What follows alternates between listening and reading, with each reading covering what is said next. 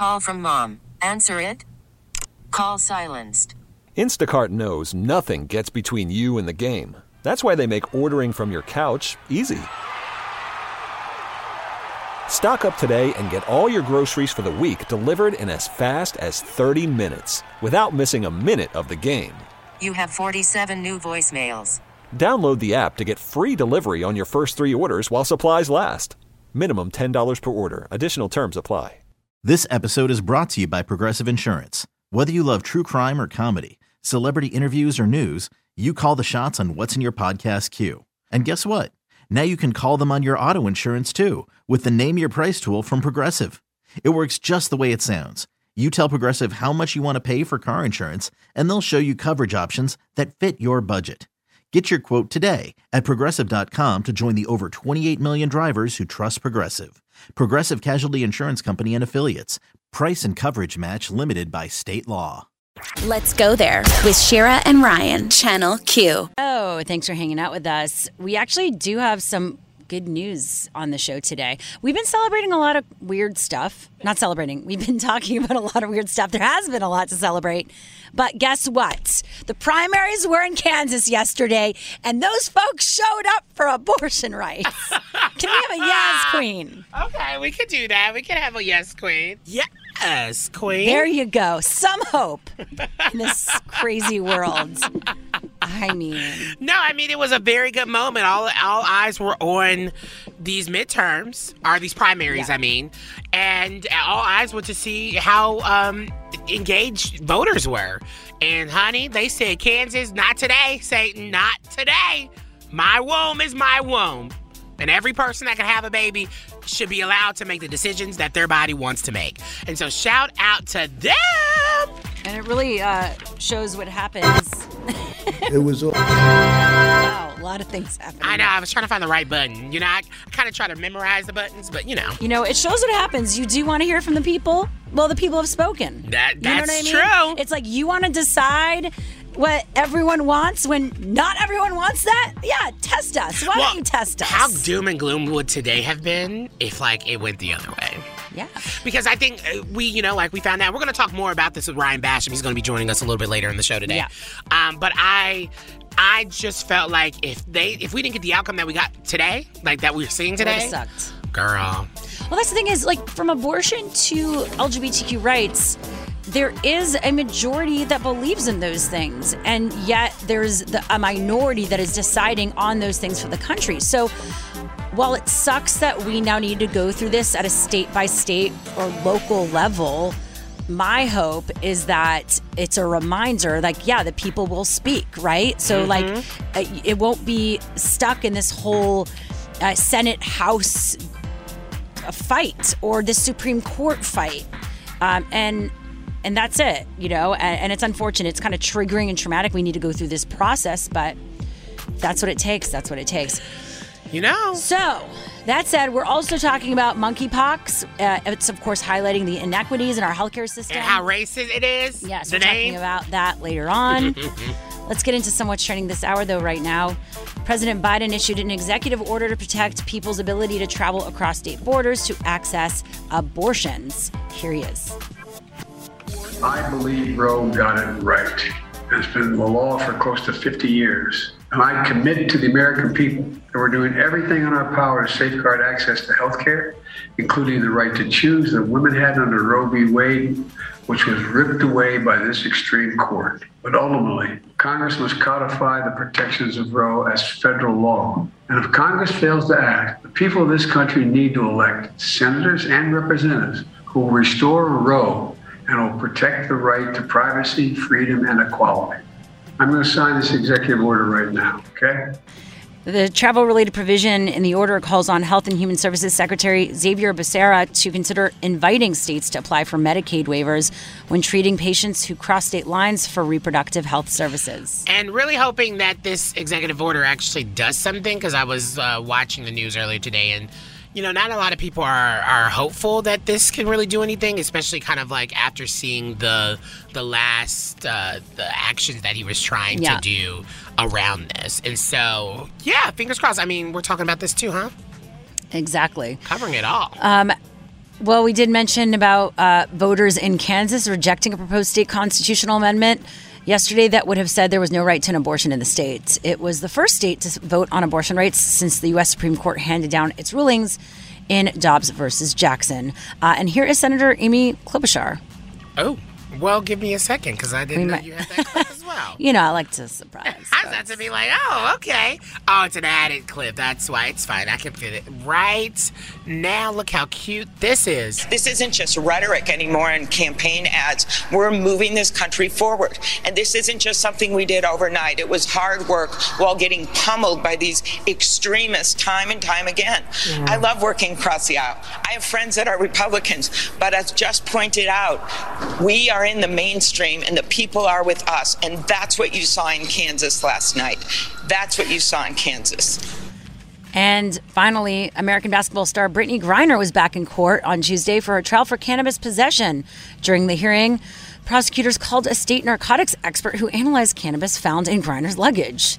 The trial adjourned until Thursday when closing statements are scheduled. And hopefully she'll be back soon. We know there's a possible um, exchange of prisoners that might happen, but we'll see.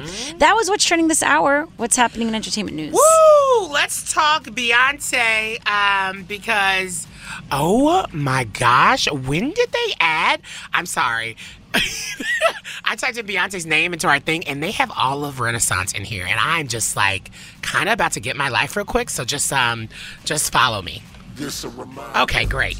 You need to play this in the breaks. I want to listen to the. Okay, so Diane Warren, she is getting dragged all over social media because, you know, she may be songwriting royalty, but she got stuck on Beyonce's crown when she asked why the new album Renaissance had songs with 24 credited writers. It's time for the T Report, those pop culture stories trending right now. She wrote this on Twitter How can there be 24 writers on a song? Which everyone was like, oh, girl, you're over here shading Beyonce after Renaissance just dropped? Well, of course, the singer songwriter producer of Renaissance, The-Dream, was first to uh, suggest that Warren should have known or at least done her homework before posing the question that way. And he even suggested that the question was racially insensitive, to say the least he literally, I mean, it was really intense, the whole response. Well, all these responses came in fast and mocking after that, and with dozens of Beyonce fans trolling Warren for not knowing, one, how kind of black music is made, or at least how Renaissance, which is garden, you know, nothing but like critical praise was made. Um, Warren attempt to, you know, try to retreat into her own curiosity and plenty of folks jumped to her defense, but let me say, the damage was just done. She said, This wasn't meant as shade, I'm just curious. And I mean, honestly, I guess you just shouldn't mess with the beehive. It seems like that. Yeah, and also I think here's the thing. There's been a lot of kind of like drama popping up around this album recently.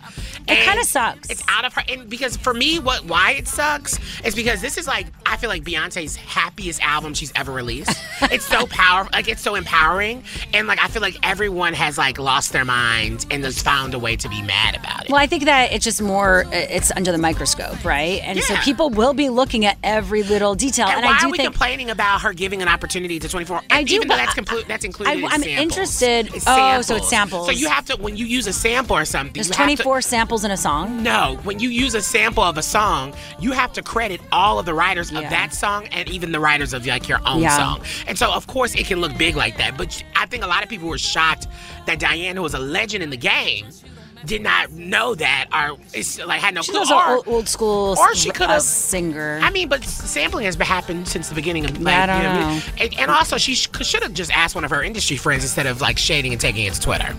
You know what I mean? she was like getting her hair done. She's like, I want to know this. Oh my God. I need to talk to our program director, Brian, because I'm freaking out. Are we about to start playing all of Beyonce? Like, are we going to have a Beyonce day? Like, I'm freaking That out. would Why are all the be really here? awesome. Why are all the songs Let's here? do a Beyonce day. Okay, that's your T report. We got more coming up next hour. After this, uh, Biden's executive order he signed this more uh, this morning about abortion. What will happen now after this? Let's go there with Shira and Ryan, Channel Q. President Biden signed an executive order today directing his health secretary to consider actions to assist patients traveling out of state for abortions. Uh, joining us again is political analyst and our favorite commentator, Ryan Basham. Thanks for being here. Oh, my pleasure. Well, let's talk about this. What uh, what this exactly looks like um, in terms of actions to assist those traveling out of state for abortions. Well, it does a few things, and it's worth noting that the president has very limited pl- power to do things unilaterally. You know, um, some of what this uh, executive order does attempts to do what Democrats were trying to push through co- uh, Congress, but of course it failed in the Senate because you need 60 votes, not 50 votes in the Senate, and you couldn't get any Republicans uh, on board in a 50 50 Senate. That just won't work. So um, this does a few things, one of which is it uh, supports um, uh, people who are b- abortion providers by offering them technical and sometimes legal assistance in situations where they may need to provide an abortion, say, for, to save the life of a mother.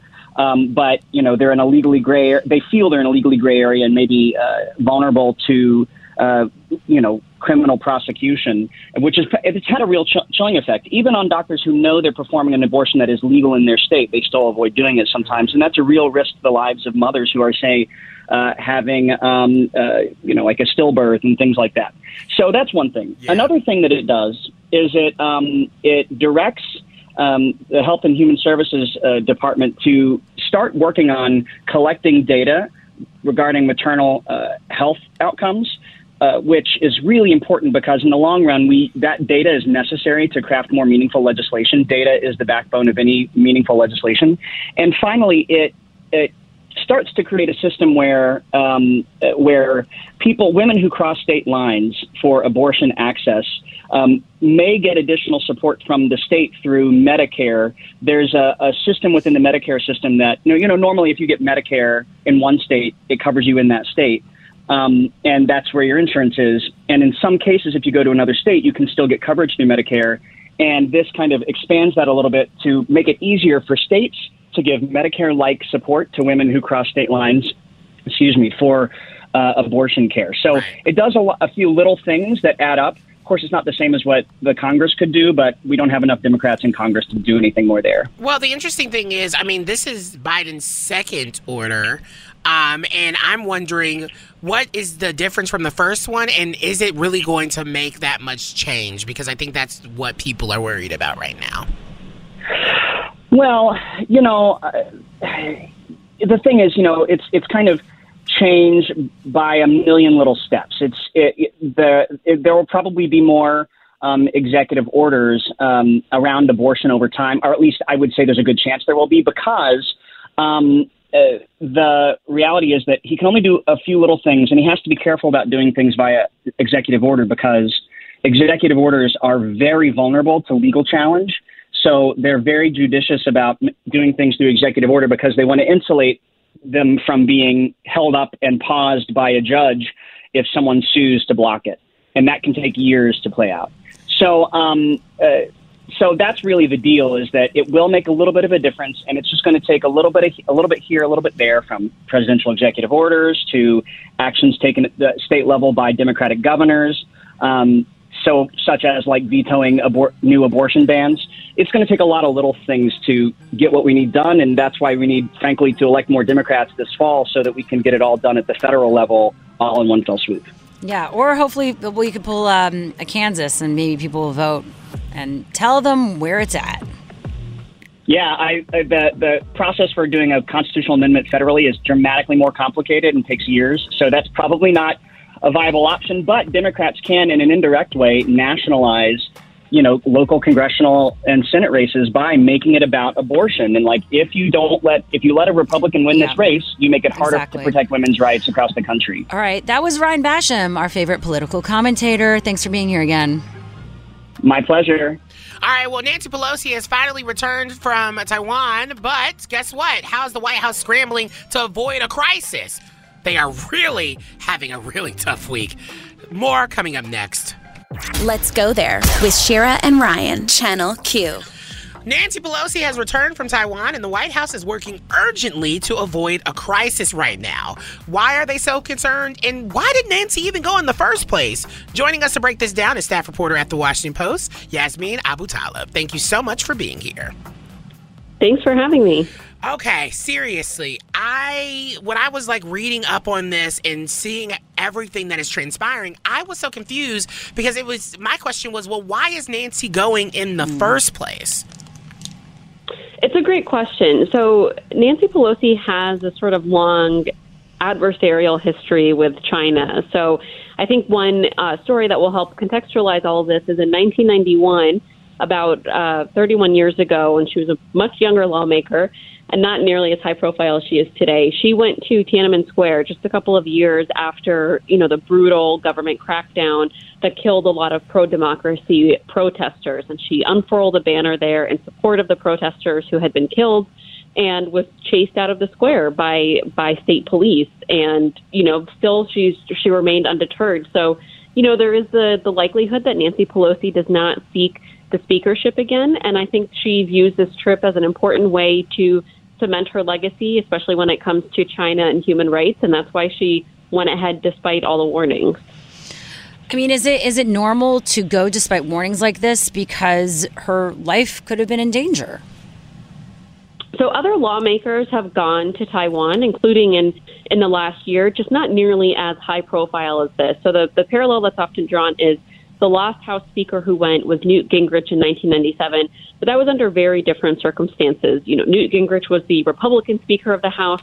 There was a Democratic administration in office, and China was not, you know, the economic global powerhouse that it is today. It was a very different country. So, I mean, Nancy Pelosi, she's third in line to the presidency. She decided to go anyway.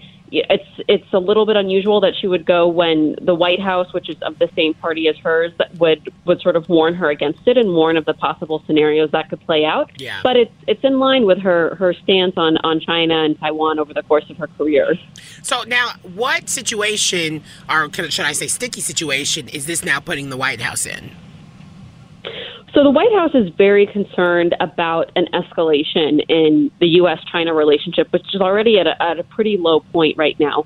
Um, and so the White House has sort of laid out possible scenarios they could see coming over the next couple of weeks. And they did say this week that they thought it would be that China's reaction to the trip would not just be in the in the immediate aftermath. They're doing military drills Thursday through Sunday, right after Pelosi left today, uh, but that it could be over a longer term horizon, whether it's firing missiles close to Taiwan, um, getting very close to the border. Um, you know, trying to assert dominance over the Taiwan Strait. Their their biggest concern has been this visit triggering a crisis in the Taiwan Strait well after Nancy Pelosi leaves. So, did it help or hurt everyone that she went? You know, like, I mean, she was obviously trying to do good with it, but is that what she did? Womp womp.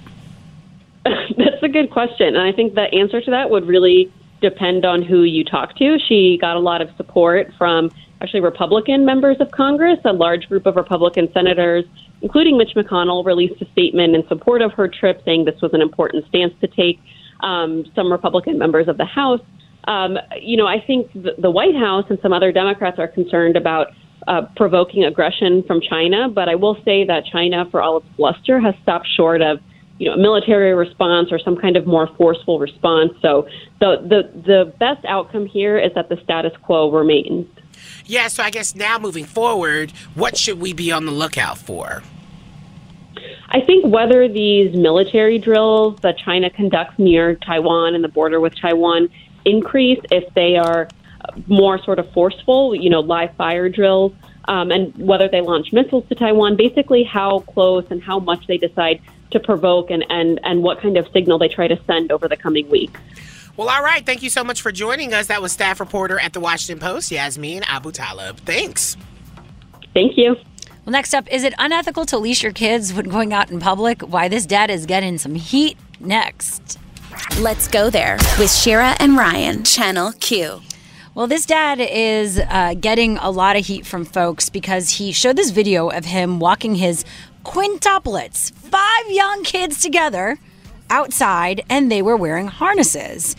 Now, some people respected the dad's decision to do that because as you can imagine, having five toddlers can be a lot to manage them and keep them all together, right? Without freaking out that they're going to wander off and you know go away. Including if you don't have uh, someone there to help, you're just there alone with five toddlers. Others, of course, for pointing out they're humans, not dogs. So how do you? Because clearly you're on the dad side here. How do you? Yesterday, when we had a very interesting conversation about an animal, a lamb, Yeah, you're killing an animal. and you were very, oh my god, you're taunting this. This is not a taunt. This is, and is- this yo. right here is so cringy to me. Every time I see parents with their kids on leashes.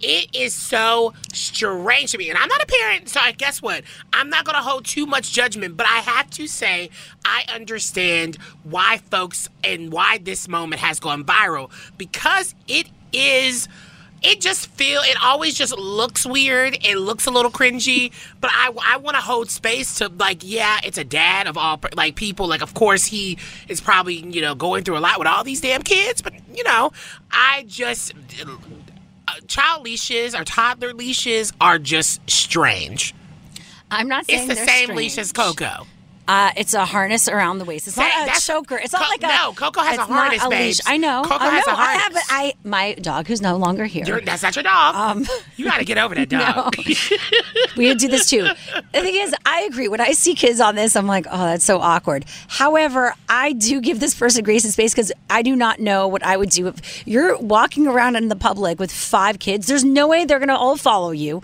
like unless you have them buckled down in strollers. No, seriously, I, I understand. How else are you supposed to do it? I understand. Even though there are strollers, like I mean, he would But have yeah, to have but like they're too strollers. old. They don't want. Some of them times they might not want to be in strollers. They want on a walk, and then they're like freaking it. out and trying to jump out. I like, totally understand, and So- that's the thing. I just feel.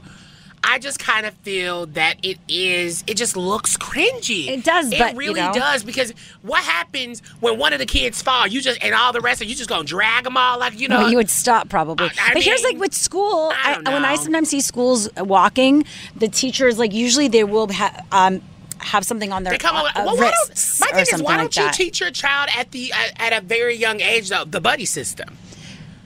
That could be I- more beneficial than I think having that a leash. um, I'm sure. Also, we don't. Uh, we have not dealt with toddlers. I don't know if they're I'm at talking- the. I'm I don't know if they're at the place to understand the buddy No, system. I mean, they if they're doing first of all, buddy systems are at school. I'm sure if they're late- picking their nose this- and looking up at the sky, no, they might not notice their buddy. They're toddlers, so when they go to like preschools or school, there's a buddy system that is literally in place. yeah, but they don't understand accountability. Where it's like, no, but oh, te- I mean, but that's what te- that's what teachers teach you when you're at that age when you have a little bit of a buddy system. Listen. I'm just saying, is there other ways what about kidnapping? What if someone like would just there- is there- snagged that kid? I don't know. Is there? Can I please read one of these comments? Yeah, Just sure. a dad taking his pet sperm for a walk. Mind your business, please. You are not allowed to criticize his dad unless you have quintuplets. No, I think people are allowed to have opinions, but I do think that you got to you do got to give him a little grace and space because you know. I understand why it sparked a little bit of a, a debate, but yeah. I it is cringy, girl. They look happy and cute. You first of all, you can barely see their face in this video, in this photo. I see it. They're all like they're there. They're holding hands And my thing is, why would they post this? because it's funny. This is uh, it, this It's is social funny. media uh, content gold. It's not funny.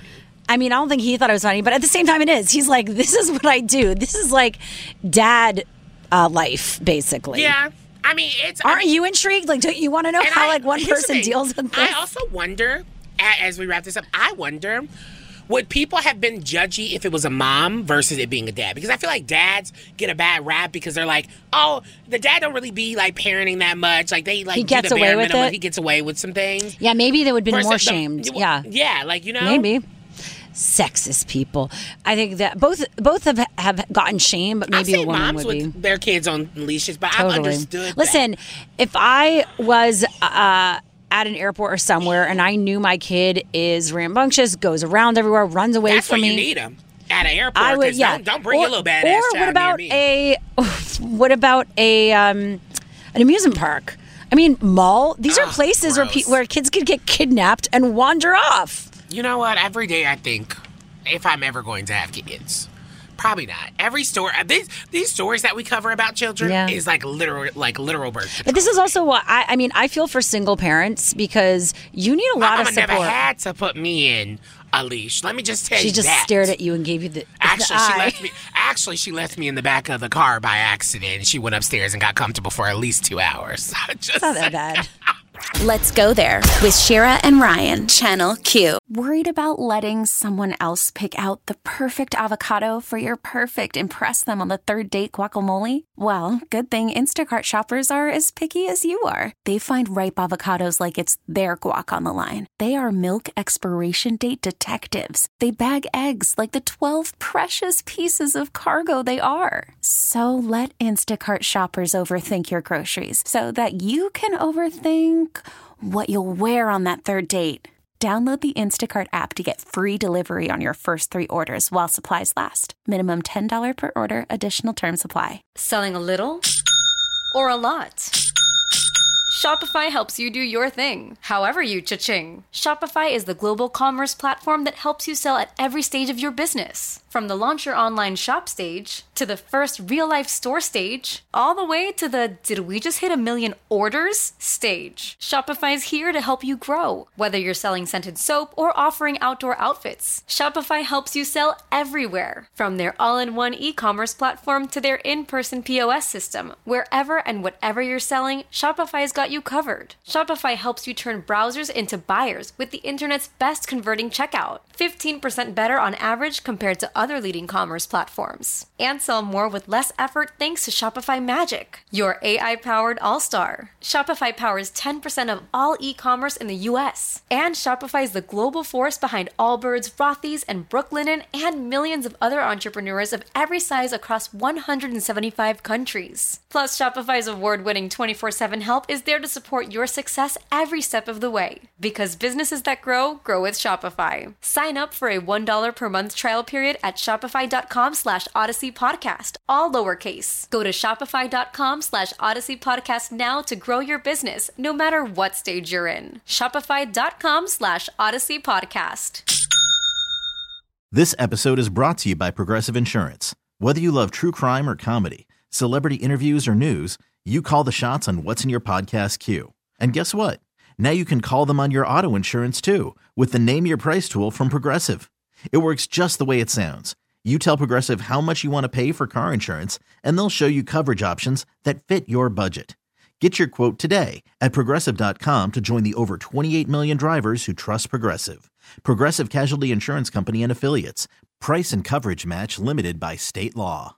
Yes, welcome back to the show, and more music coming up right here on Channel Q. Uh, and right now, we're bringing you a giveaway. We sure are, and uh, it's a very go- like really cool flyaway giveaway to go see Ben Platt. Here's some more information. Channel Q is flying you off to see Ben Platt. It's his biggest North American tour to date with special guest Aly and AJ. whoa We'll fly you to Orlando, put you up in a fabulous hotel, get you ground transportation, and VIP tickets to Ben Platt. To win, all you gotta do is go to wearechannelq.com. Thanks to AEG. All right, there you go. That's your way in to go see Ben Platt. Uh, October 6th, we are Channel Q. You will not want to miss it. Two tickets, two VIP tickets to Orlando. Wow. Pretty great. Okay, well, coming up, we're going to be talking about what you can do as a renter to help combat climate change and Britney Spears tea coming in just a moment. Let's get into some what's trending this hour, though, right now. Uh, Alex Jones, in his trial against the parents of Sandy Hook victims, uh, was confronted in court with text he swore he did not have. And this was the most awkward moment. It just shows The best thing ever. how um, evil of a person he Best is. thing ever. You didn't give this text message to me. You don't. You don't know where this came from. Do you know where I got this? No. Mr. Jones, did you know that 12 days ago, your attorneys messed up and sent me an entire digital copy of your entire cell phone with every text message you've sent for the past two years, and when informed, did not take any steps to identify it as privileged or protect it in any way. And as of two days ago, it fell free and clear into my possession. And that is how I know you lied to me when you said you didn't have text messages about Sandy Hook. Did you know that? Oh, I wish you continued playing that. Like, where did This is like his the- lawyers come? Yes. Like, where did he get them from? Like, that's the wildest thing. Did he get them from Groupon? Craigslist? Like, honestly, did you just put out an ad out on the bathroom stall or something? Even though I'm not saying anything if you're a lawyer that puts your ad on Craigslist, but just I mean, well, I. yeah, Are I you even a lawyer? That's what I'm saying. I think we should actually. Um, wild. It was a moment. It's a moment that I'm very because I mean he's trapped at this point. He committed perjury, and they play. They literally played it out like this lawyer. That I know he's pissed. I know his. He was like, just is like, I can't believe this. God, now everyone knows I actually am a D bag. Yeah. All right. Uh, well, we got some good news. LGBTQ trailblazer Jim Obergefell won the Democratic nomination in Ohio State House District 89 in a special election.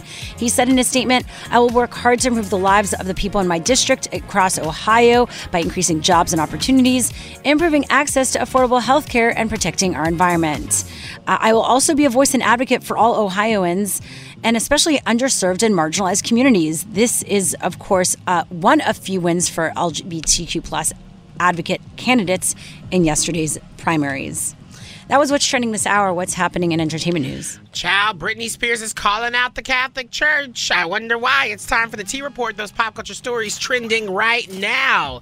So Britney um, is slamming a Catholic church for not letting her marry her now husband at the House of Prayer because she is not a practicing member. She posted this on Instagram. She said, "This is where I originally wanted to get married during COVID." And she literally posted a photo of, like, I guess, showing the inside of a church during uh, an un- unidentified couple's wedding. She said, I wanted to go every Sunday. It was beautiful. They said it was temporarily shut down due to COVID. Then, two years later, when I wanted to get married, where uh, there they said I had to be Catholic and go through tests. Her, her life is difficult. I know, and she she literally told her 41.8 million followers, "Isn't church supposed to be open for all? Why is this just now coming up for her? her real- wedding has been like so long ago. It was back in June. She did not disclose the name of the church where she wanted to be married. Um, but you know, she ended up tying the night at her mansion in Thousand Oaks, California, in June. And I mean, it was a star-studded event. Madonna, Paris Hilton, Drew Barrymore, Selena Gomez, and Donatella Versace, who also made her dress for the big day. So I'm not. I'm just unsure why this feeling is coming up for her. But I'm all for her calling out the Catholic Church. Go ahead and do it. You know, She wants more. that's your T report. Okay, well, coming up next, how the monkeypox outbreak is showing the inequities in healthcare for gay and bi men. More with the Washington Post next. Let's go there with Shira and Ryan, Channel Q. Just like the pandemic, monkeypox is revealing the inequities in the American healthcare system. But uh, have we learned the lesson by now? Like, why aren't we figuring out some solutions? Joining us right now is a health reporter at the Washington Post, Fenit Nirappil. Thank you so much for being here. Hi, thanks for having me. Hi. Well, did we not learn anything from COVID or previous health crises? Like, it's really interesting that this seems again to be, you know, a surprise to the healthcare system. Yeah, this is a question. This is an issue we're hearing a lot about from health experts that the United States government and healthcare establishment seems to be making a lot of the same mistakes from the early days of the COVID uh, pandemic with the early days of the monkeypox um, outbreak. It's been hard to get testing. It's been hard to get vaccinated. It's been hard to get uh, treatment. And they say we should have gotten our act together, and the pandemic should have uh, provided us lessons for how to be much more effective in stamping out future viral threats. Yeah, so let's talk about in what ways this is really kind of impacting marginalized communities because, you know, when it comes to people of color, when it comes to you know folks who are really having uh, healthcare issues when it when it comes to like not even having healthcare um, talk a little bit about how this is impacting those folks who are having a hard time even getting vaccinated or finding care for something like this Absolutely. This is a really important point because throughout the entire American healthcare system, we see deep inequities on, uh, on lines of race and class and uh, immigration status. And with an outbreak like monkeypox, of course, you're going to see the same inequities. I mean, early on the monkeypox outbreak, I've been you see a lot on social media coming from um, white white upper income uh, professionals in big cities talking about how much they have to fight just to get a doctor to to approve a test for monkeypox or to try to get a vaccine. Imagine what that's like for for someone uh, who's poor, for someone who's working in the service industry without access to internet, or or African Americans who have to deal with uh, their pain being dismissed by doctors. Uh, uh, as research consistently uh, shows racial bias in healthcare. And you don't have to just imagine that. We are hearing uh, it from Latino and Black patients that they're that they're struggling to access care during uh, during this outbreak. And the challenges in getting when people are having to spend hours on the phone uh, to get treatment, to get vaccines, it's much more challenging for people who are disenfranchised and marginalized. I mean, the wait out here in Los Angeles at, at one place, uh, particularly even by my house, is like there's a four-hour wait to That's even not get realistic if you have a a job. shot. Yeah, it's just it's it's so unrealistic at this moment. It's really like sad to see how this compares even to uh, when you're thinking about queer history, HIV and AIDS at the time, and what this looks like. Can you talk a little bit about that and the comparisons there? Yeah, um, HIV and AIDS is looming on the minds of almost everyone who's responding uh, to this outbreak because of those eerie similarities. This is a virus that's uh, disproportionately affecting uh, gay men, and you're seeing a lot of dis- uh, dismissiveness uh, toward it as a result as a result of it. So there are a lot of concerns here that we're having a, re- a repeat of the public health establishment um, dismissing the suffer the suffering of gay, bisexual, and other men who have sex with, uh, sex with men because because of how marginalized they are in society. I mean, we'll say 2022 is not the same as 1981. You don't have Ronald Reagan in the White House uh, refusing to uh, even utter the phrase AIDS, and you have uh, you have President Joe Biden and his administration who are active who who you have President Biden who just named a monkeypox coordinator, even though activists are still very much critical of Biden's handling of of the outbreak. The White House is taking it seriously and is identifying it as a ma- major problem. And you're also seeing a lot of the a lot of the organizing and public health infrastructure that was built as a result of um, of the HIV crisis and led by uh, queer people. That's all being mobilized and coming into play with the monkey with the monkeypox outbreak as well. Um, and I, I do you have any sense of what's being done? And we have just 30 seconds to shift this, since obviously it was hasn't been approached properly. So the key issue right now is getting more people vaccinated. The Jynneos vaccine has been licensed for monkeypox, and we're going to be getting hundreds of thousands of doses over the com- over the coming uh, weeks and months ahead. So this is an area to keep an eye on whether gov- whether state and local government officials are going to prioritize getting high risk people vaccinated, or if they're going to drop the ball. Okay, that was health reporter at the Washington Post, Fenit Nirappil. Thank you so much. Thank you for having me. All right, we know that the real solution to climate change lies in government and structural change, but you could still make an impact. And guess what? Find out coming up next. Let's go there with Shira and Ryan, Channel Q. Well, when you're talking about small climate solutions that you can apply in your daily lives, renters are normally left out of those discussions. Well, what are those climate fixes that you can do? Well, Neel Dhanesha from Recode and a science fellow at Vox is here to join us for this conversation. Thanks for being here. Thanks for having me. So uh, that's really interesting. I guess I never realized that renters were like left out of this because all the climate solutions conversations that I've thought about are just like, oh, make sure you're recycling your plastic. What are some other ones? Yeah, I mean, you know, a lot of the things that we talk about are things like solar panels and and you know electric cars and things like that. And renters can't really do that to their to their apartments by on themselves or their houses by themselves usually, because those involve you know undertaking large projects. Um, but there are other ways they can get involved. Okay, yeah, let's uh, let's get into that because uh, one of the first ones was to think about how you can change your space. How does that make a difference? Mm, feng shui. yeah, I mean, there's all kinds of ways you can change your space. You know, like one thing you can do is sort of think about how your the energy is coming into your house. I, I think the the way that I, I break it down is sort of think about what's coming into your house, what's in your house, and what's going out of your house. And so when you think about what's going into your house, you can think about like what kind of energy you're getting. Um, and one thing you can do if you're a renter is look to see if there's a community solar project in your area, um, because that way you can you can sign up to get your your essentially you can sign up for this project that will deliver uh, solar energy to the grid, and that'll you know reduce your cost of energy and also sort of be your contribution towards making sure there's more solar power in the in the grid. Um, and so that could be that could be one way to do it. Um, Sorry, I was just like, was that's really cool. How do you even find out if there is that? I know there you referenced this coalition for community solar access, communitysolaraccess.org.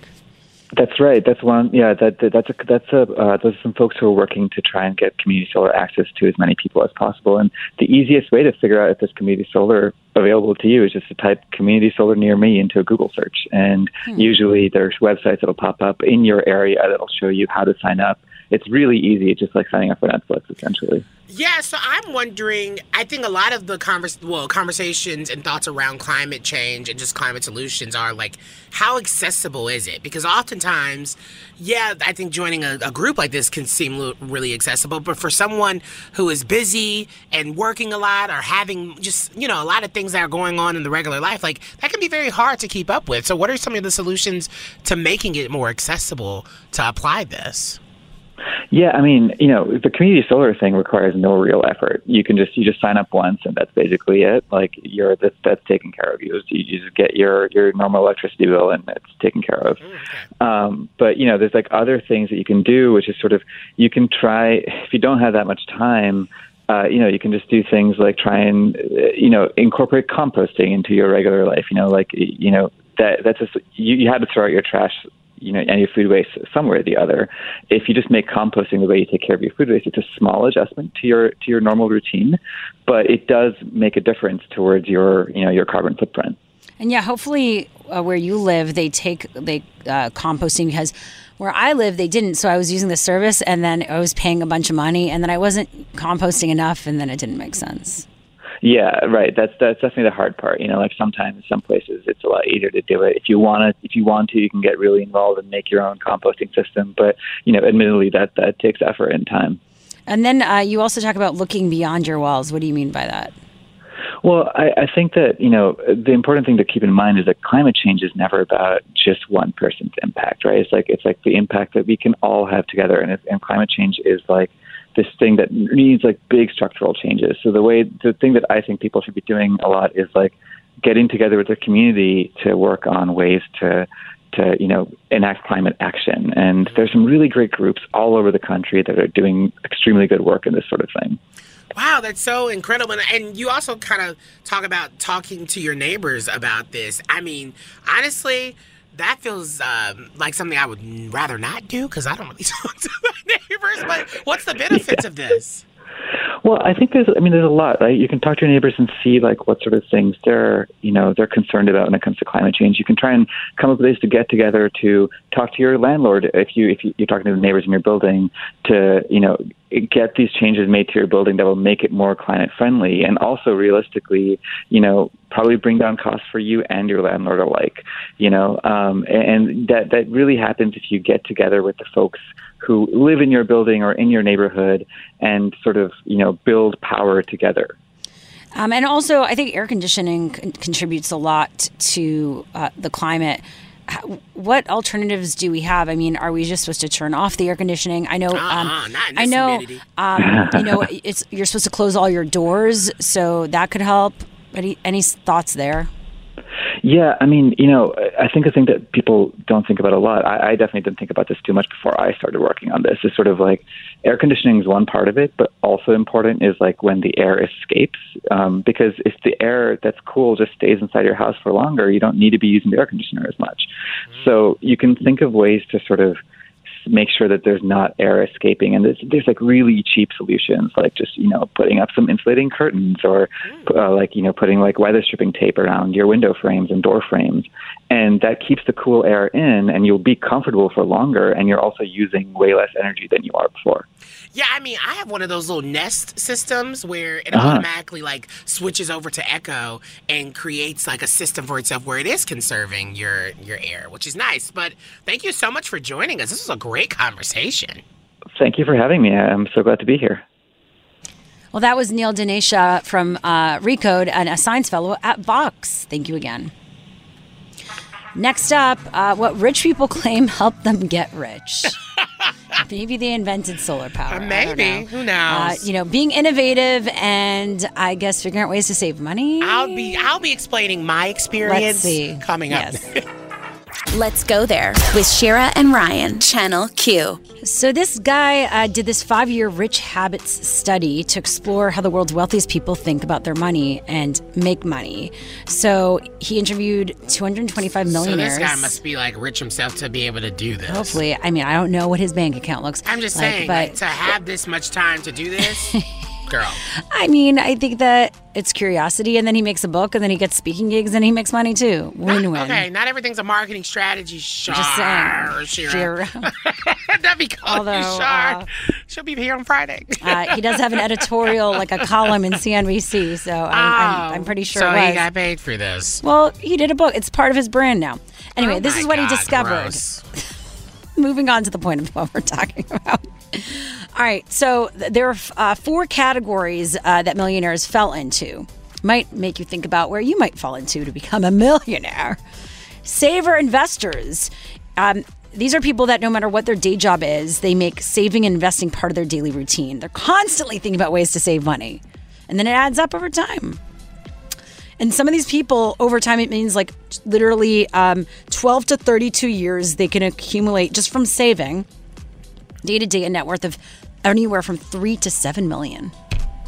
Isn't that wild? Three to seven. You could just buy like you could probably, if you look at just maybe what you're making now and say, okay, so maybe this is the minimum. If that stays, Is this it supposed to be inspiring to me? yeah, it is actually. So you could say to yourself, okay, if I want to have X million in 20 years, how much do I need to start saving as of today? You could actually make it happen. I'm supposed to be inspired. Yes, you are. All of these rich people giving me some some advice. This is they weren't were necessarily rich. at the beginning. This is how they got rich. Company. Ah, but let's talk about what what. Uh, put- just what let me say the story. No, you. Why, why These are, are actually able- really good tips. Are you why are we not able to have a conversation? The privilege. I don't know how what these people's backgrounds are. Wow. It is a privilege to save money. we all know that. All right, company climbers. These are people that just stay in companies and climb the ladder. You know, they move v- to extremely high salaries. Virtuosos. Uh, people are paid a high premium for their knowledge and expertise. You could be considered a virtuoso. and dreamers. Someone who, you know, you have a dream, you want to become a successful actor, a broadcaster. This is realistic. I actually think this is like one of the only ones we've covered that has a bit of a sen- sense of like, oh, maybe th- someone fits into one of these. But I do think, and they say this, the one that has the least amount of risk and actually uh, brings people the most results is the saver investor route. Um, and What regular per? Never mind. Never mind. Let- I ahead, know what you're going to give your- say though. What give regular your- give person? your- give your thing thing. is, Give it could be. really I give think it depends where you're at, and you could start small. It could be five dollars a month, and then you, you know, you increase over time. I do think that we see people of all ranges try to do this. Of course, there are limitations. If you are just paying for the basics, probably can't do this. And but there are are a lot of people out there who aren't just paying for the basics. Even a Starbucks, that extra Starbucks. Maybe you don't need that mm. Starbucks every month. Ryan? Oh, I thought you want you were wanting to get through the story. No, because I knew where you were going with it, but I, I we could go through it. You said you wanted. To, no, we don't have to. We don't have any time. Go through the story. Well, no, I, that was basically it. but I know, I mean, I know it comes up with this. It's like the question of privilege and that this isn't for everyone or it's not realistic. but it's something we shrug off. It's fine. we It's- don't. We talk about it every day. need- oh, are you tired of talking about it? I mean, I am tired right now. It is that time of month. As a privileged person, are you tired of talking about it? No, I just want to also give advice for those who might be able to do But it. But this is literally realistically not realistic.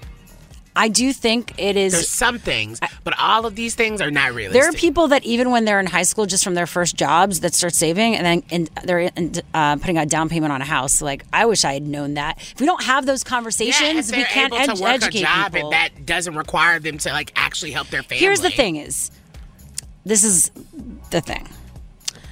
We uh, we need to be aware of the realities, but we need to have these conversations because then we're not going to have financial education. We talk about financial think education. financial education. This is part of but I don't financial education. Not all of this is a part of financial education, especially when it's coming from. Like, I would love to know who are the specific people he spoke to. Of course. I mean, yes, there are nuances. Well, that's that's important. It, how are you going to now shrug off the fact that that is a very valid point of like who he specifically spoke to? Because that changes the the the, the shifting of how everyone else picks up these habits or picks up how this this applies what I will say is from talking to lots of different people of all of many different backgrounds who end up saving money, um, this is typically um, these are good strategies to go by. Girl, but you're also coming from a place where your family had money. I talked to people whose families didn't have money and still save more than I have. and I'm not negating that some of these work, but I'm just saying realistically, like, you know, I'm asking the other question. I know you're asking the other question. We need to have those conversations. We also need to bring people access to this because if only privileged people are getting access to this, this uh, uh, is what also Which creates a is disparity. literally what this article is. which is why we all got to talk about it. But we got to bring it. Okay, we got to go. Let's go there with Shira and Ryan, Channel Q. Hiring for your small business? If you're not looking for professionals on LinkedIn, you're looking in the wrong place. That's like looking for your car keys in a fish tank. LinkedIn helps you hire professionals you can't find anywhere else, even those who aren't actively searching for a new job but might be open to the perfect role. In a given month, over 70% of LinkedIn users don't even visit other leading job sites. So start looking in the right place. With LinkedIn, you can hire professionals like a professional. Post your free job on linkedin.com slash recommend today.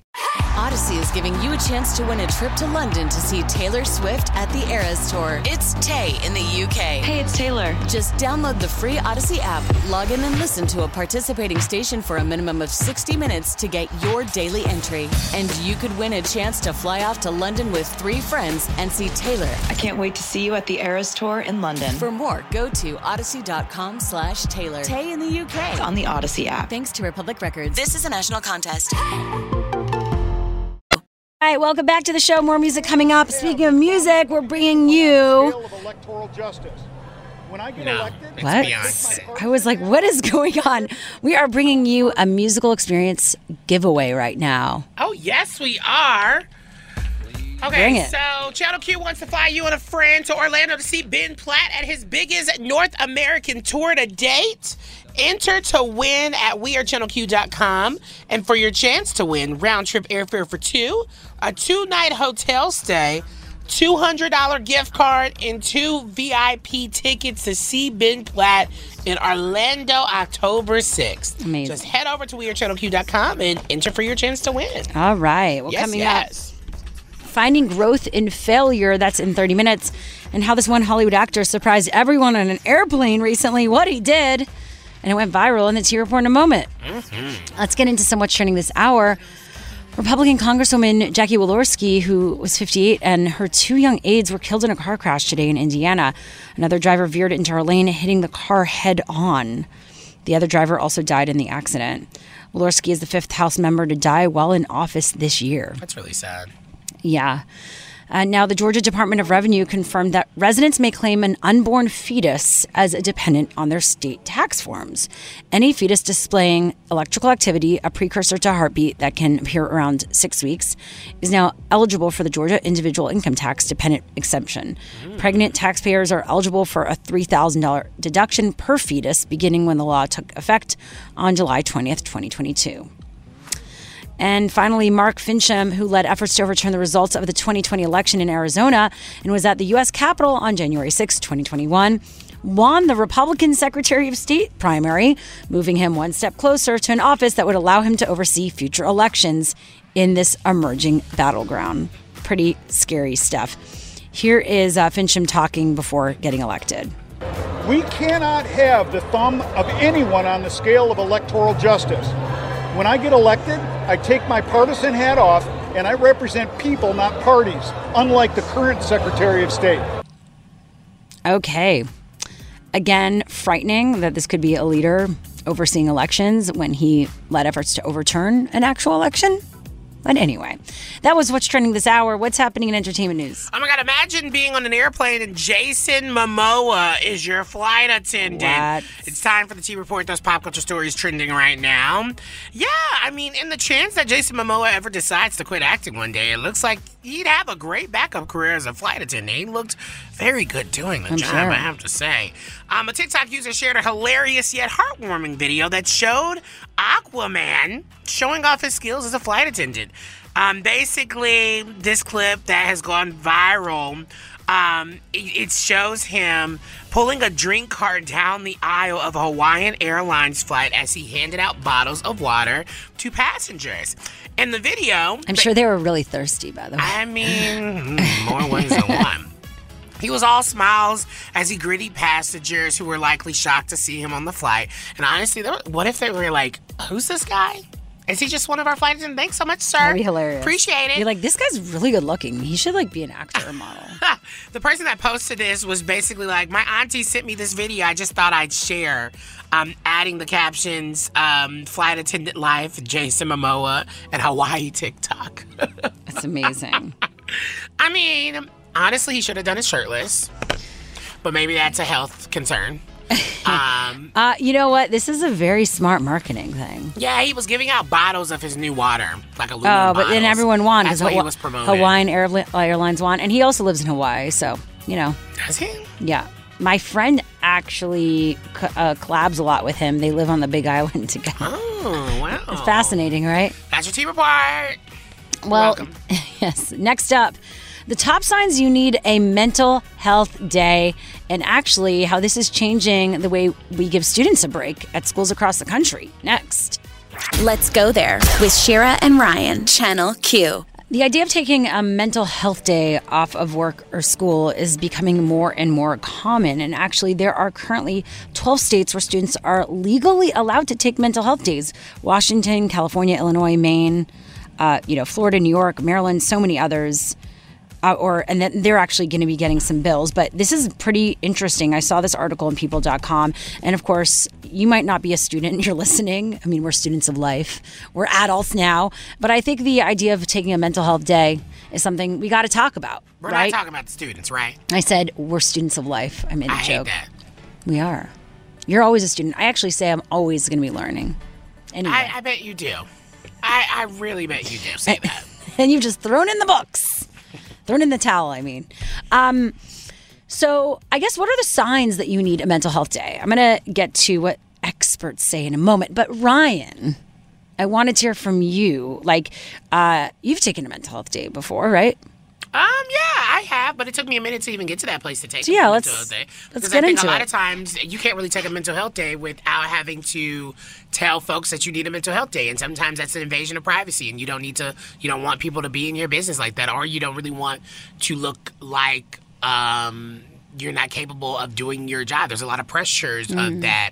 And I think when the company you work with doesn't allow for that space, then that can be an issue for a lot of people who who decide, oh, do I need a can I actually take a mental health day Yeah. versus the day like or um, am I going to have to like sacrifice how people view me in this work space because they're now finding out that I'm I need a mental health issue because a lot of times there is no matter how much we talk about it there are still stigmas around the the conversation around mental health. And so if you tell someone you're having a, some a mental health issues, they're automatically going to think about it in- in an extreme way instead of just looking at it like, "Oh, this person just needs to replenish themselves." Yeah. And that to me, for me anyway, that's why it took me so long to even be like, "Oh, I'm waking up this morning, don't feel like doing the work right now, and I need to take this moment." And and there's a really good reason you feel that way. One, it because of stigma. Are you about and, to read?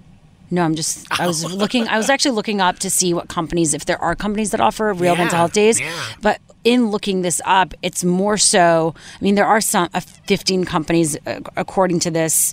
There are some that have planted their flag and said, "Yeah, we provide a mental health day," or like if you want to take one off. But typically, these are tops. You know, startups, tech companies Yeah, that gotta, offer these perks. you gotta have perks. a certain qualifications to even get to that company to get those perks. I would say a lot of McDonald's ain't doing people that. aren't doing this. I think that as as we know, as the conversation becomes more mainstream, as we're talking about it, as more people know they could they need it and um, it's uh, important, they're going to be starting to ask for it, or it will come with, it, you know, the companies they want to work with, right? They will be um, pushing and encouraging their employers to do it. I mean, you know, even uh, here, it's like not like we're like, oh, you're allowed to take a mental health day. We have sick days, and it's like I think that it's a known thing that okay, that could mean what is a sick day? I think uh, you know you that could be a sick that, day. 'cause, like, that could be should be looked at as a Normally, in a lot of companies, sick days require a doctor's note. And guess what? If you don't have a doctor's note for a mental health day, then that that's not fair. You're not allowed to take one. You're now in a position where you have to choose again. And I think that is why it's so difficult for people to pri- prioritize their mental health. And I wonder, you know, and you didn't really speak about when when you feel like it's time to take a mental health day. Oh yeah, yeah. Um, I feel like the first day of my that time a month, I should take a mental day. If we could name this episode, it would be the period episode because that's all we're hear, hear, hearing about. You know all what? This episode. My soul is being taken from me. no, honestly, like, and and actually, that's a thing. Um, this is a conversation too. Yeah. Um, for those who get periods, like the first day or whatever that is to you, there are some people that are literally debilitated. Like you cannot get out of bed, you can't work, and that's a real thing. It is like a sick day, but uh, it's funny because I don't think I've taken off um, mental health day really I haven't. I've never taken a mental health day because I need days off for just like other stuff happening in my life. Um, I've taken obviously a sick day when I like uh, am I have a flu or obviously COVID. That was the more recent few times, but I've I haven't. Uh, I definitely have days where I'm just like I don't know if uh, I need I could use a day off or I'm just tired and mentally drained and um, unfortunately, because I just know my needs in my current situation, it just, I, it, I haven't been able to do that necessarily. But I would say my company, so I haven't done it here, my own company, I've definitely had days where I woke up and I felt like I just couldn't drive there or do it. It would be too much. And I've told my employees, like, I'm not. I need this morning, the morning to myself. so you could say that was my way of taking Shout a out to mental being a health boss. Yeah, and and that those are the times that I've done it. I think that when I'm kind of have a client or I'm working for someone else, I haven't necessarily, you know, done yeah, done that. Um, and you could say, what has that done to my mental health in pushing through those moments? Mm-hmm. I don't know, right? I could tell you a few things. so here are the top signs. I mean, exactly. You need a mental health day. oh God. Um, so you're getting sick a lot. Happens. Oh my God. Literally all the time. This Remember year I it was called codes like every. Yes, This, was- yeah. This was before even COVID happened. I was getting like. There was one year though. Here's the thing. There sick. there was one year here where we were both getting sick a lot, and I do Ah. think it was also maybe in the air. Anyway, whatever. Yeah, but it was also probably running around yeah, and I running around. We were that we were crazy. Uh, you're always exhausted. You feel unappreciated daily. Oh wow, let's talk about it. Your workload feels overwhelming. Oh. You'll you feel every work day is a bad day. This conversation is and triggering. you don't care about your work quality. Who picked this? Who picked this topic? I did. Oh wow, are you saying something? Is there some things you need to get off your chest? Well, you know, I saw, as you know, uh, well, no one listening knows, but I saw the students can take mental health days in 12 states. I thought that was really interesting because I didn't grow up with that. what are the states? Do we know? I, I, I didn't want to go off a list, but yeah, there was like Washington, California, Illinois. I said at the top. I was just trying to figure out if it was like Maine, regional Colorado. regional places versus it being like you know. It's they're pretty big states, you know, um, that have done it. and I wonder if those are Democratic led states. Nevada, versus- Utah, Kentucky, red states. Maryland, New York, Florida, Massachusetts, Pennsylvania. They have uh, bills on the books. Well, that's interesting. I mean, I for if we're gonna swing it back to the students, I think that is so so important. Teach these students, teach these kids at an early age how to take a mental health day, so when they get our ages, they're not dealing with Totally. the, the like pressures of feeling like guilty for taking one. It's a different time. I mean, I, I do think uh, our kids and then this generation is really setting. They're setting a new precedent Girl, for all of don't- I don't got no kids. I got a dog. Well, when you And she do have takes a mental health break every damn day. Right. All right. Well, next up, it's easy to feel bad about ourselves when we fail, but what we forget to recognize is failure means growth. And we're talking about it. This is the inspiration hour. um, let's go there. Let's go there with Shira and Ryan, Channel Q. You know, it's so easy to feel bad about ourselves when we fail, but what we forget to recognize is failure means growth. And I think it's so important to bring in our next guest. Um, who you all know as a political talking head, but guess what? He also um, is like uh, what's it called? Career coach. Career we have lots of multi hyphenates here on And the I station. love that. I mean, you gotta. We live in Los Angeles, so we gotta do multiple things though for Gotta the rent. Uh, so please welcome back to the show Ryan Basham, our career coach, for this inspirational hour, as Shira calls it. Hi, Ryan. oh, hey. You know, this is such an interesting conversation when, you know, people are struggling and they feel like they're failing or not doing enough. Actually, to be honest, if I'm being vulnerable right now, like I felt that on Monday. I felt not failing or struggling, but I, after your birthday, I feel like it triggers something where you're like, uh, are you doing enough? And I'm like brainstorming, spending my morning being like, what should I do next? How do I keep the momentum going? What's next? What's this? And I was like, literally just the you know weekend after my birthday being set up with all of this anxiety about just me feeling like I'm not doing enough, right? And it took me a minute to kind of get that perspective, but I feel like that's a common feeling, especially in the line of work that you do. So, what comes up for you when you hear something like that, and especially when your clients feel that way? Well, it's it's interesting. You know, I think about um, when I moved to LA a million years ago to get into the entertainment industry. Um, you know, I I found myself giving people pep and stuff like that, and then I realized I was doing it all the time and for free. So I started charging, and that's how I became a coach. Um, and the so thing that I've we're learned, on the we're on the clock now. Is that it? yeah, yeah, I'm like, the bill, the bill's in the mail. The bill's in the mail. but one of the things I've learned is like I've coached all kinds of people um, all kinds of industries, all kinds of levels of success, and literally no one, with perhaps the small exception of people who, um, you know, have a genuine disconnection from reality. literally, no one is immune from uh, feeling this way. I mean, even Meryl Streep, who is one of the you know greatest actors of her generation, said there's no plateau. She's the most nominated actor in Oscar history. You know, so there's always something wherever you are, and I think we get caught up in thinking about oh how, we could be further along in this way or that way um, but the reality is no matter where we're at we are inclined to think that we could be someplace better or have done more or better already and that's just not how life works our brains unfortunately are designed to think that way but that doesn't mean it's a reflection of reality Totally. And I think it could be really difficult if you've had success and then you have a certain period or a chapter where you're not necessarily getting what you want. And I've been through this. And then you really start thinking, like, oh, well, maybe this is it. Or, yeah, um, like, I'm not going to be successful or I'm a failure. And all those ideas start playing into your head. Um, versus versus maybe saying like, oh, I'm going through a learning moment, or um, like, what can I, can I be curious about here? Uh, the idea of quote unquote struggling or not reaching your goals is really just connected, becomes connected to failure, which I think is a huge issue. Well, that's interesting. You use the word failure. You know, um, I forget who, but someone said, "Fail early, fail often." We only learn from failure. Success is not something we learn from, but it feels good, and so we think that's the only thing we should do. The reality is, you know, if you want to accomplish something big, you have to be willing to fail a lot. Thomas Edison said something like, uh, he didn't fail 10,000 times to figure out how to make a light bulb. He just learned how not to make a light bulb 10,000 times over. Um, and that's, that's, that's, if you want to do something big, you got to think about it that way. And the other thing is, person who has accomplished something that didn't sometime thereafter have a slump.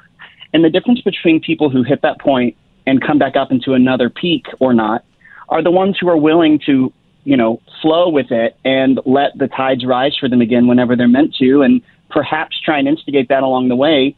But if if you get to a place where you're in a slump and you're like, this isn't as great as I used to be or whatever, and you get stuck on that, the chances of you ever having another upswing decrease dramatically. So, you know, mm. another way to put that is if you're making yourself feel bad about the way you think about how your life is going, you are actively creating the, the circumstances to mm. have less success going forward. So you're manifesting it. You know, you're putting. I- I- there's always something that I, I grew up learning is like the power of the tongue and like what you speak is really Also, like, what you think. and what you think. yeah, Yeah, It's, it's speaking and thinking. I think what I've learned in, in some of these moments and through my own experiences, the power of my brain right? It's Oh, like yeah. to really listen, like, you know, when you fall into these moments where you're telling yourself these things and like you're you're communicating this to yourself. One, would you communicate that to a child or a friend you love? No. So, and we've talked about this. Why do you do it to yourself? And so, really work on your brain muscle because, like, Oh, What if- yeah. can I say, what if you are failing though? What if, I mean, what Well, if that is um, actually a realistic thing for you? Well, think about it like Thomas Edison did with the light bulb. You know, you're you're you're not no. If you could get everything right the first time, if you could succeed at everything the first time, whatever it is you're doing is not remarkable.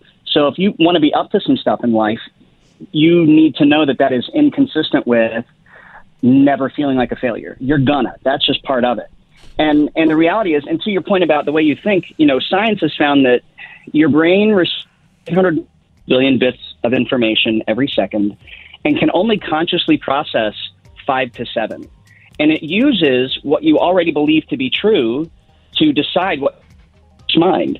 So if you are stuck on the, the, the broken record of I'm a failure, um, your brain is going to show your mind that supports that because that's what you're showing your brain you value and are looking for. Does that make sense? Yeah, so it's not about being like disconnected from reality, but it's about realizing, saying like uh, accepting what's happened and processing it, and then Mhm. uh, creating steps that you can control to move forward, and that includes working on how Yeah, you be speak em- to yourself and face your where you're at. Yeah, face yeah, where gr- you're be at. grateful for where you're at because you cannot have peaks without valleys. So it may not be the most fun you've ever had, but it's it's necessary for the process.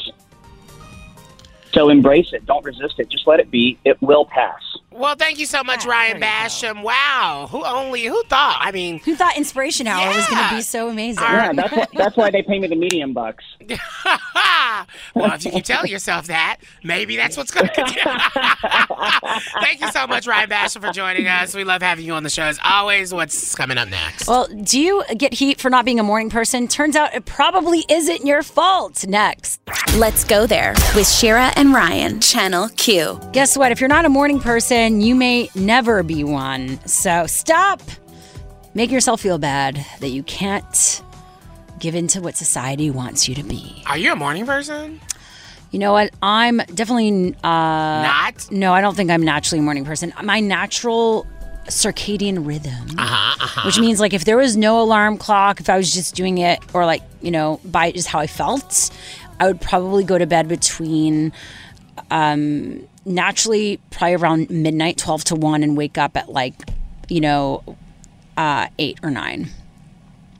Which How would you like, want to stay up till twelve to one? it's more natural. It's not like I want to. It's like naturally. Even when I'm I'm tired and I come home, what? sometimes I could just still you stay can up. reprogram your body to do to be different. Well, according to this, they say that it's kind it's kind of not the case. Uh, I'm talking about going to research says, well, no, I do that, but even in doing that, it's still not natural for me. So that usually on weekends I need to catch up. So yeah, if I usually go to bed before 11 p.m., I could wake up at 6 a.m. and be it's still difficult but i can make it work and right now i still go to bed at sometimes midnight and still wake up at 6 a.m because that's what i have to do uh, but research actually has been uh, gaining insight on all of this they said that our internal clocks are influenced by genes and are incredibly difficult to change change if you're just not a morning person they say you're probably not going to be at least until the effects of aging kick in because as you age you can wake up earlier and get less sleep and if we try to live out of sync with these clocks, our health likely suffers. So the mismatch between internal time and real world time has been linked to heart disease, obesity, and depression. Look at that. Isn't that wild? What's your natural clock? Um, I wake up naturally at six a.m. No matter what, even if you go to bed late. Literally, See, no, and it's no, so annoying to I me. Sometimes No. I want to sleep in, but like it, my body just doesn't do it. Now, uh, recently, I will say I wake up at six a.m., but like I've been hitting the snooze button a little bit, so I've been getting out of bed around six thirty. Yeah. Yeah, I put my I always put my alarm for six, but I, don't, I never I naturally wake up though. Like at six thirty, I'll like I'll check my clock because I in my head I have a sense I probably should wake up. You up. got an alarm? Yeah, but if if basically my alarm You was for you check seven, your clock. my my well, meaning if I, I put my alarm for seven a.m., I'll naturally wake up around six ish, and I'll be like, "Ooh, I have another hour." I go to bed at eleven. From so wake up at six, bed at eleven. That makes sense. Seven hours of sleep. Sometimes I I'm like more of an eight hour type of person. But anyway, but then, all right, so if you're saying you're not a morning or night person, like if you find that it, ideally you would love to sleep between 3 a.m. and 12 p.m., guess what? You're 1% of the world that deals with delayed sleep phase. It's a disorder that sets your internal clock permanently out of sync with the rest of the world. So guess what? If you are that person, one, probably go see a doctor and real just know. but just know it's Probably not go see a you. doctor. No, there's this is an actual thing and it might give you some peace of mind to know that something's not wrong with you. This episode is brought to you by Progressive Insurance. Whether you love true crime or comedy, celebrity interviews or news, you call the shots on what's in your podcast queue. And guess what? Now you can call them on your auto insurance too with the Name Your Price tool from Progressive. It works just the way it sounds. You tell Progressive how much you want to pay for car insurance, and they'll show you coverage options that fit your budget. Get your quote today at progressive.com to join the over 28 million drivers who trust Progressive. Progressive Casualty Insurance Company and Affiliates. Price and coverage match limited by state law.